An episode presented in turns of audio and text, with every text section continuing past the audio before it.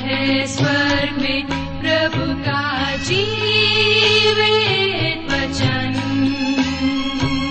सृष्टि निर्माता भी है यही वचन। नमस्कार प्रिय श्रोताओ, कार्यक्रम सत्य वचन में आपका हार्दिक अभिनंदन करते हैं। उम्मीद है कि आप भी आज का कार्यक्रम सुनने के लिए तैयार हैं। इन दिनों हम पवित्र शास्त्र बाइबल के पुराने नियम में से दानियल नामक पुस्तक का विस्तार से अध्ययन कर रहे हैं, जिसका मुख्य विषय है राज्यों का उत्थान एवं पतन। तो आइए, आज के बाइबल अध्ययन को शुरू करने से पहले मन की तैयारी के लिए सुनते हैं एक मधुर गीत।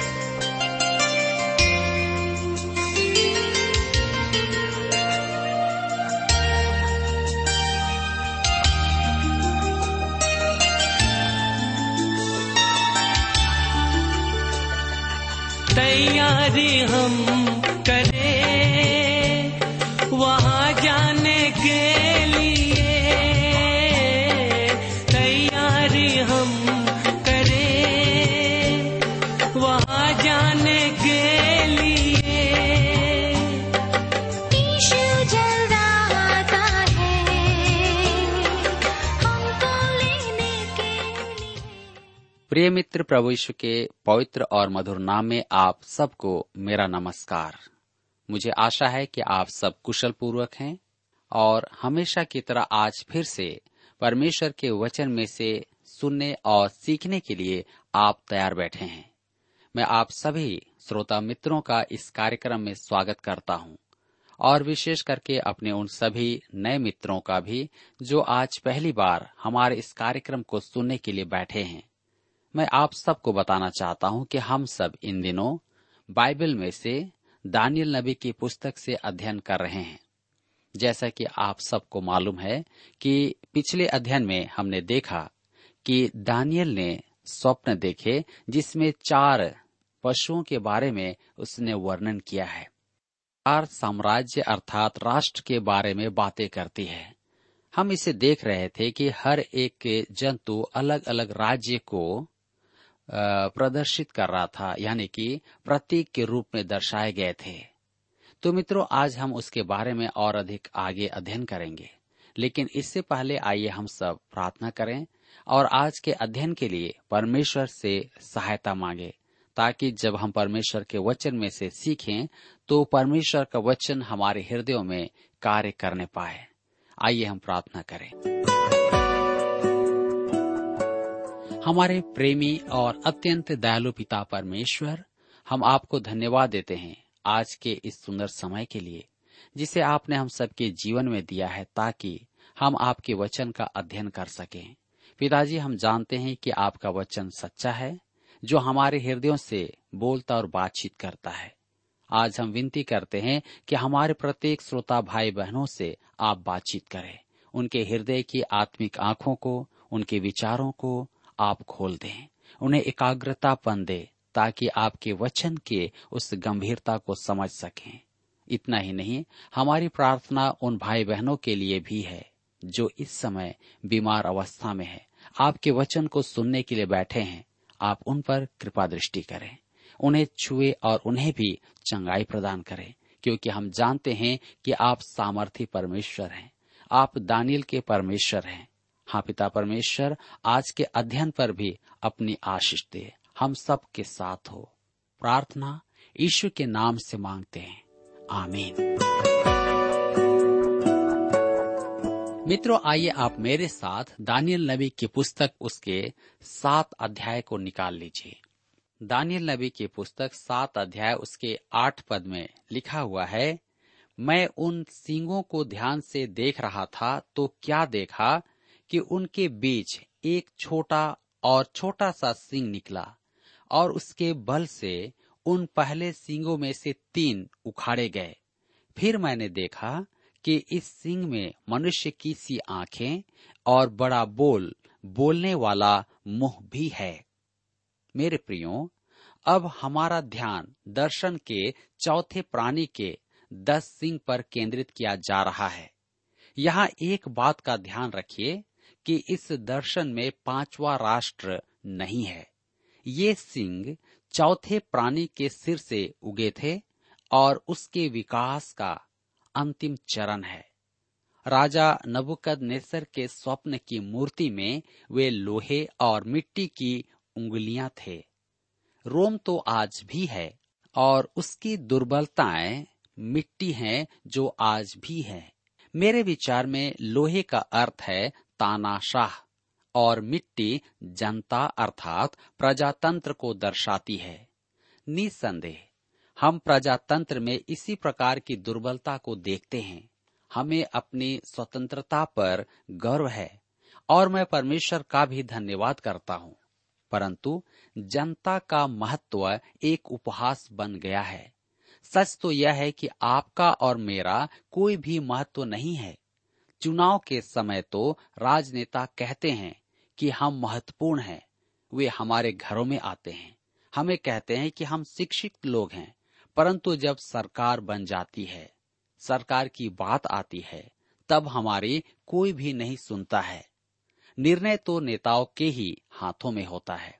आज हमारे शहरों में गंदगियाँ, गाँव में सड़क नहीं है और इस प्रकार से आप देखें तो कहीं पर भूखमरी है, कहीं पर बिजली की बत्तियाँ नहीं है और इस प्रकार से हम चारों तरफ़ समस्याओं को देखते हैं, लेकिन उसको सुनने वाला कोई नहीं होता है। मेरे मित्रों, स्वतंत्रता के लिए मैं परमेश्वर का धन्यवाद करता हूँ, परंतु यह सच है कि हमें उनकी ही इच्छा को स्वीकार करना पड़ता है। परमेश्वर की आदर्श सरकार प्रजातंत्र की नहीं है, वह अधिनायक तंत्र है। जब प्रभु यीशु इस पृथ्वी पर राज करेगा, तब वह किसी से मार्गदर्शन नहीं खोजेगा या मांगेगा। निर्णय उसके ही होंगे, वह अपने ही निर्णय को हम पर प्रकट करेगा और पृथ्वी उसकी इच्छा के अधीन रहेगी। यही कारण है कि यदि हम उसके स्वरूप में ढल जाएँ तो अच्छा होगा। अन्यथा उसके राज्य में हमें बहुत अधिक असुविधा होगी।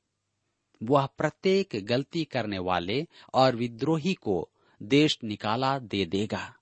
हमें उससे और उसके स्वेच्छाधारी राज्य के अधीन रहना होगा।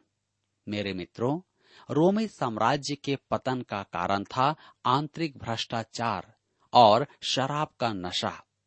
ये चारों साम्राज्य शराब के नशे के कारण नष्ट हुए थे। हमारे देश में नशीली पदार्थों के उपयोग पर प्रतिबंध है, परंतु शराब का व्यवसाय वैधानिक है। कौन किसे बहका रहा है?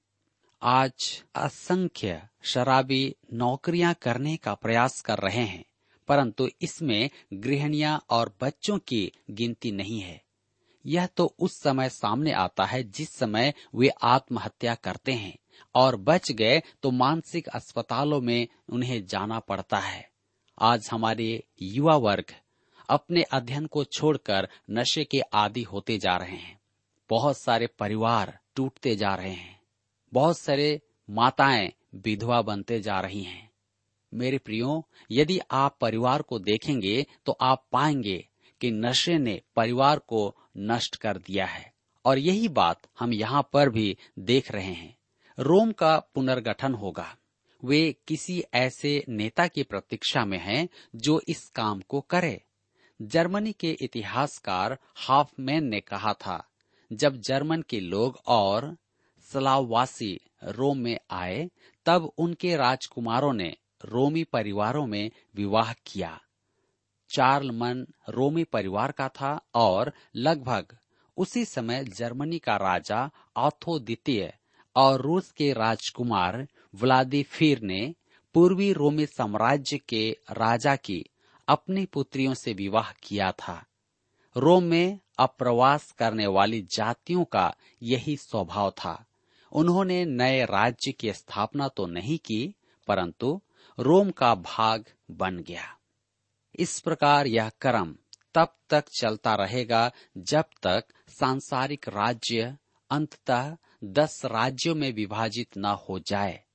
इन्हें आज नाम देने का प्रयास करना वैसा ही कठिन कार्य है, जैसा प्रभु यीशु के पुनः आगमन की तिथि गलत निर्धारित करना। हम पढ़ते हैं कि एक और छोटा सा सिंह, यह संपूर्ण दृश्य में मुख्य है। वह तीन सिंगों को उखाड़कर स्वयं को उन पर स्थापित करेगा। मेरे प्रियो, मैं यह तो नहीं जानता कि ये दस सिंह कौन कौन से देश हैं, परंतु वे रोमी साम्राज्य के विभाजन से उत्पन्न हुए हैं। सिंह में मनुष्य की सी आँखें, अर्थात मानवीय बुद्धि और प्रवीणता। तब हम पढ़ते हैं, बड़ा बोल बोलने वाला मुँह, अर्थात निंदा करने वाला मनुष्य। ये सारी बातें दर्शन की बातें हैं जिसे दानियल हमें बता रहा है। आगे हम देख रहे हैं कि मनुष्य के पुत्र का बादलों में आगमन, जिसके दर्शन को दानियल हमें बताता है। दानियल की पुस्तक सात अध्याय उसके नौ पद में लिखा है, मैंने देखते देखते अंत में क्या देखा कि सिंहासन रखे गए और कोई अति प्राचीन विराजमान हुआ। उसका वस्त्र हिम सा उजला और सिर के बाल निर्मल ऊन सरीखे थे। उसका सिंहासन अग्निमय और उसके पहिए धधकती हुई आग के से दिखाई पड़ते थे। मेरे मित्रों, अब दृश्य बदलकर स्वर्ग का दृश्य है और परमेश्वर का सिंहासन दिखाई देता है। यही दृश्य प्रकाशित वाक्य की पुस्तक अध्याय चार और पाँच में प्रकट है। यह महाक्लेश के दंड की और प्रभु यीशु के आगमन की तैयारी है। लिखा है, सिंहासन रखे गए। यह प्रकाशित वाक्य की पुस्तक चार अध्याय के चार पद के समतुल्य है। प्रकाशित वाक्य की पुस्तक में यहुन्ना प्राचीनों की संख्या और अन्य जानकारियाँ भी देता है। दानियल इन बातों से अनभिज्ञ था। अतः वह कलिसिया और उसके भविष्य की चर्चा नहीं कर पाया था। तब हम पढ़ते हैं अति प्राचीन, अर्थात अनादि परमेश्वर, उसका वस्त्र हिमसा उजला। जी हाँ परमेश्वर की पवित्रता और धार्मिकता की आभा। आगे लिखता है, सिर के बाल निर्मल ऊन, अर्थात परमेश्वर का सर्व ज्ञान तब हम आगे पढ़ते हैं सिंहासन, अग्निमय। परमेश्वर का यह दंड है। प्रकाशित वाक्य की पुस्तक चार अध्याय, उसके पाँच पद में हम इसे देखते हैं। तब आगे लिखा है, पहिए धधकती हुई आग, परमेश्वर की निर्विरोध क्षमता और सक्रिय सामर्थ का प्रतीक है। इसे यहजकेल नबी की पुस्तक एक अध्याय, उसके तेरह से इक्कीस पद में हम पाते हैं। तो आइए अब हम आगे बढ़ें और पढ़ें दानियल नबी की पुस्तक सात अध्याय उसके दस पद को। लिखा है, उस प्राचीन के सम्मुख से आग की धारा निकलकर बह रही थी। फिर हज़ारों हज़ार लोग उसकी सेवा टहल कर रहे थे और लाखों लाख लोग उसके सामने हाजिर थे। फिर न्यायी बैठ गए और पुस्तकें खोली गई। मेरे मित्रों, यह प्रभु राज के बाद का महान श्वेत सिंहासन नहीं है। यह महाक्लेश और प्रभु यीशु के आगमन की तैयारी के विषय में है। जब वह अपना राज्य स्थापित करने पुनः पृथ्वी पर आएगा इससे हम प्रकाशित वाक्य की पुस्तक पाँच अध्याय, उसके ग्यारह से चौदह पद में पढ़ सकते हैं। यहाँ पर आगे हम पढ़ते हैं, दानियल सात, उसके ग्यारह पद में लिखा है, उस समय उस सिंह का बड़ा बोल सुनकर मैं देखता रहा और देखते देखते अंत में देखा कि वह जंतु घात किया गया और उसका शरीर धधकती हुई आग से भस्म किया गया। जिस समय परमेश्वर स्वर्ग में न्याय का दृश्य उत्पन्न कर रहा है, उसी समय वह छोटा सिंह बड़ी बड़ी बातें कर रहा होगा। इसे हम प्रकाशित वाक्य की पुस्तक तेरह अध्याय उसके पाँच और छह पद में पढ़ते हैं। तथापि उसका न्याय हो चुका होगा और राज्य नष्ट होगा। यहाँ अंतिम प्राणी द्वारा दर्शाए गए राज्य के उदय होने पर नहीं, उसके अंत होने पर ध्यान केंद्रित करवाया गया है। इस छोटे से सिंह को उभरने का समय, न्याय हेतु प्रभु के आगमन से कुछ समय पूर्व का ही है। मेरे प्रियो, हम आगे देखते हैं कि यह समय महाक्लेश का समय होगा।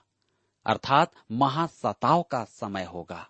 दानियल की पुस्तक सात अध्याय के बारह पद में लिखा है, शेष जंतुओं का अधिकार ले लिया गया, परंतु उनका प्राण कुछ समय के लिए बचाया गया। ये तीन राज्य तो विलोप हो गए, परंतु उन राज्यों के विचार और दर्शन शास्त्र समाप्त नहीं हुआ है, और वह महाक्लेश में, अर्थात महासताव के समय में प्रकट होगा। दानियल की पुस्तक सात अध्याय के तेरह पद में आगे लिखा है, मैंने रात में स्वप्न में देखा, और देखो, मनुष्य के संतान सा कोई आकाश के बादलों समेत आ रहा था, और वह उस अति प्राचीन के पास पहुँचा, और उसको वे उसके समीप लाए। मेरे प्रियो, यहाँ पर हम देखते हैं कि स्वर्ग में परमेश्वर के पुत्र को अधिकार दिया गया कि वह अन्य जातियों से राज्य लेकर अपना राज्य स्थापित करे। प्रभु यीशु को जब महासभा के समक्ष प्रस्तुत किया गया था, तब यीशु ने इसी पद का संदर्भ दिया था, जिसे हम मरकुस रचित सुसमाचार चौदह अध्याय उसके इकसठ और बासठ पद में पढ़ते हैं। महायाजक ने उससे फिर पूछा, क्या तू तो उस परम धन्य का पुत्र मसीह है? ईश्वर ने कहा, मैं हूँ, और तुम मनुष्य के पुत्र को सर्वशक्तिमान के दाहिनी ओर बैठे और आकाश के बादलों के साथ आते हुए देखोगे। तब हम लुकर जिसु समाचार एक अध्याय उसके बत्तीस पद में देखते हैं। जी हाँ हम यीशु के बारे में स्वर्गदूत की भविष्यवाणी को देखते हैं। वह महान होगा और परम प्रधान का पुत्र कहलाएगा। अतः यहाँ स्पष्ट है कि प्रभु यीशु मसीह ही वह बिना हाथों के काटा हुआ पत्थर है, जिसने उस प्रतिमा को, उस मूर्ति को चूर चूर कर दिया था। वह इस पृथ्वी पर अपना राज्य स्थापित करेगा। भजन संहिता दो उसके साथ में हम पढ़ते हैं, मैं उस वचन का प्रचार करूँगा जो यहवा ने मुझसे कहा, तू मेरा पुत्र है। आज तू मुझसे उत्पन्न हुआ, मेरे प्रियो। वह मृतकों में से फिर से जी उठा, या उसके जन्म के विषय नहीं, पुनरुत्थान द्वारा पुत्र होने की चर्चा है। हम प्रेरितों के काम तेरा अध्याय उसके तैतीस पद में हम पढ़ते हैं। पौलुस इसी पद का संदर्भ देता है। परमेश्वर ने यीशु को जिलाकर वही प्रतिज्ञा हमारी संतान के लिए पूरी की। जैसा दूसरे भजन में भी लिखा है। तू मेरा पुत्र है, आज मैंने ही तुझे जन्माया है। मेरे मित्रों, भजनकार ने अगले पदों में यह भी कहा है, मुझसे मांग और मैं जाति जाति के लोगों को तेरी संपत्ति होने के लिए और दूर दूर के देशों को तेरी निज भूमि बनने के लिए दे दूँगा। भजन संहिता दो अध्याय के आठ पद में हम इसे पाते हैं। प्रभु यीशु राज्य अपने हाथ में ले लेगा। वह कैसे करेगा? भजन संहिता दो अध्याय के नौ में लिखा है तो उन्हें लोहे के दंड से टुकड़े टुकड़े करेगा। तू कुम्हार के बर्तन के समान उन्हें चकनाचूर कर डालेगा। जी हाँ जब वह पृथ्वी पर आएगा, तब ऐसा नहीं है कि उसका राज्य उसकी प्रतीक्षा में होगा। वह विद्रोहियों को नष्ट करके आज्ञाकारी मनुष्यों को अपने राज्य में ले लेगा। हम आगे पढ़ेंगे दानियल के पुस्तक सात अध्याय के चौदह पद में। लिखा हुआ है, तब उसको ऐसी प्रभुता, महिमा और राज्य दिया गया कि देश देश और जाति जाति के लोग और भिन्न भिन्न भाषा बोलने वाले सब उसके अधीन हों। उसकी प्रभुता सदा तक अटल और उसका राज्य अविनाशी ठहरा।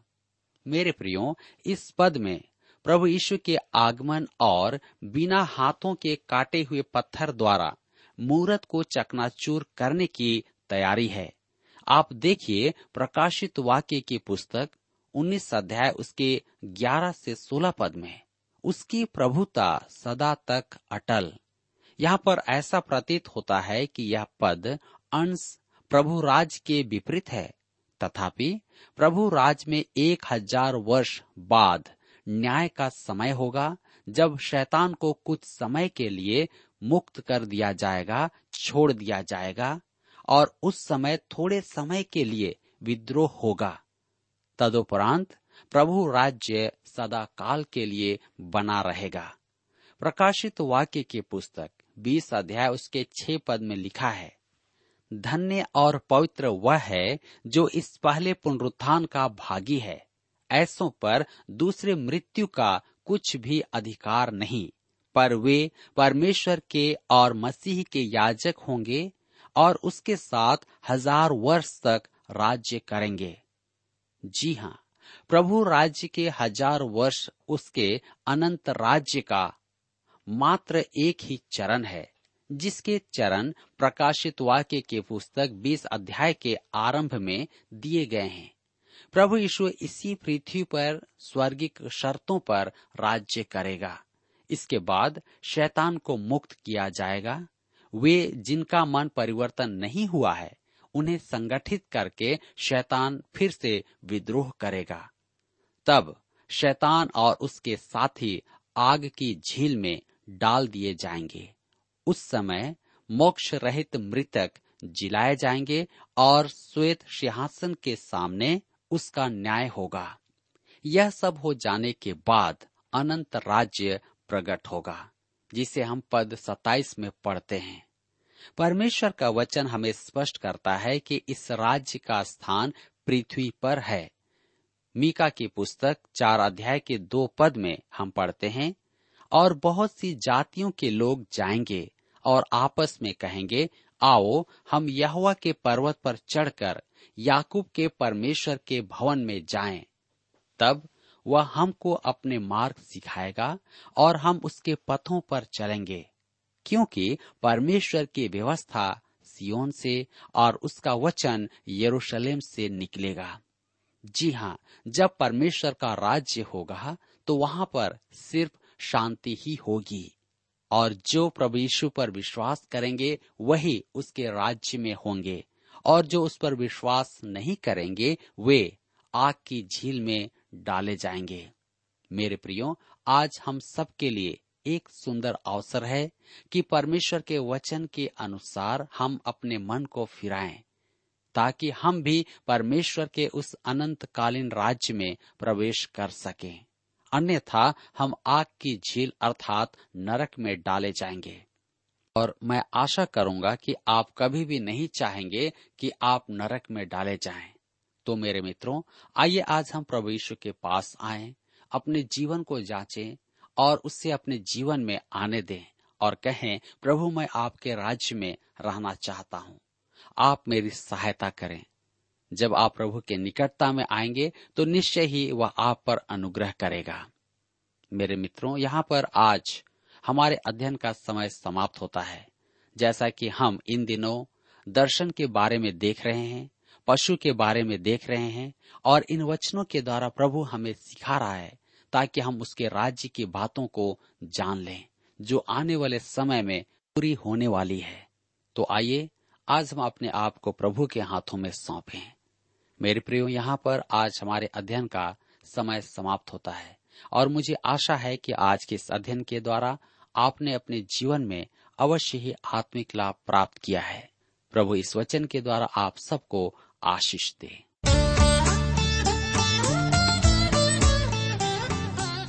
अभी आप सुन रहे थे कार्यक्रम सत्य वचन। श्रोता, हम आशा करते हैं कि आज के इस कार्यक्रम के द्वारा आपको परमेश्वर के बारे में आवश्यक जानकारी प्राप्त हुई होगी। हम आपकी जानकारी के लिए बता दें कि हमारे पास नया नियम एवं पूरी बाइबल आपके लिए उपलब्ध है। यदि आप इन्हें प्राप्त करना चाहते हैं तो आज ही हमें इस पते पर लिखें, कार्यक्रम सत्य वचन T W R India, post box number तीन एक सात, लखनऊ, दो दो छ शून्य शून्य एक उत्तर प्रदेश। पता एक बार फिर से सुन लीजिए। कार्यक्रम सत्य वचन T W R India post box number three one seven Lucknow two two six zero zero one Uttar Pradesh. आप हमें इस नंबर पर एसएमएस या टेलीफोन भी कर सकते हैं। हमारा मोबाइल नंबर है zero nine six five one four double three three nine seven एक बार फिर से नोट कर लें। शून्य नौ छ पाँच एक चार, तीन तीन तीन नौ सात। इसके अलावा आप हमें ईमेल भी भेज सकते हैं। हमारा ईमेल आईडी है Hindi T T B at T W R dot I N Hindi T T B at T W R dot I N और अब इसी के साथ कार्यक्रम का समय यहीं पर समाप्त होता है। अगले कार्यक्रम में आपसे फिर भेंट होगी। तब तक के लिए हमें आज्ञा दीजिए। नमस्कार।